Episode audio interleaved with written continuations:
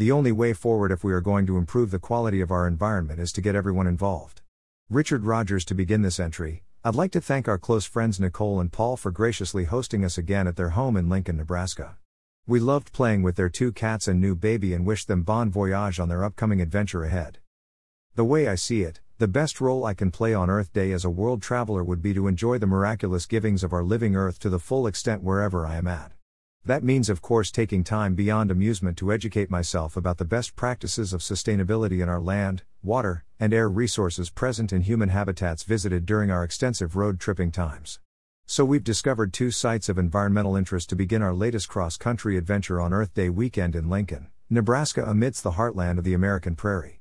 Yet to do so, these two South Floridians would need to endure late winter weather conditions with bitter cold and wicked winds likely present at any natural outdoor sites we chose to visit.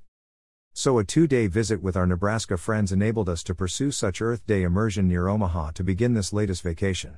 Traveling first a few hours west on Interstate 80, we first considered the preservation of endangered species in the animal kingdom while taking some time to tour the Crane Trust Nature and Visitor Center near Grand Island, Nebraska. Imagine for a moment then such a fascinating natural scene where hordes of sandhill hill cranes migrate thousands of miles from February to April each year to find abundant feeding, nesting, and breeding grounds in the same or similar spot amid these cornfield strewn flatlands nearby the North Platte River. Unfortunately, upon discovering at the visitor center that the cranes would already be gone, we nonetheless obtained some wonderful views of these rare, protected lands on a short walk along an adjoining nature trail for we would then take our time to appreciate how these magnificent birds as well as other waterfowl species and wild bison could roam freely there in undisturbed fashion for future generations to come.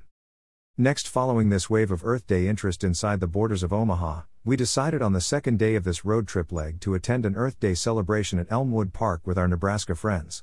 The afternoon plan then centered around listening to some live music of a country folk nature along with taking a leisurely stroll amid local exhibits demonstrating reduction of waste, conservation of energy, preservation of natural resources, and conversion to all electric vehicles.